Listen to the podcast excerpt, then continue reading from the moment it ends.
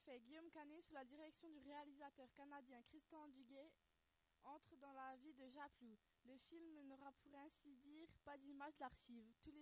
Toutes les scènes de compétition vont être reconstituées.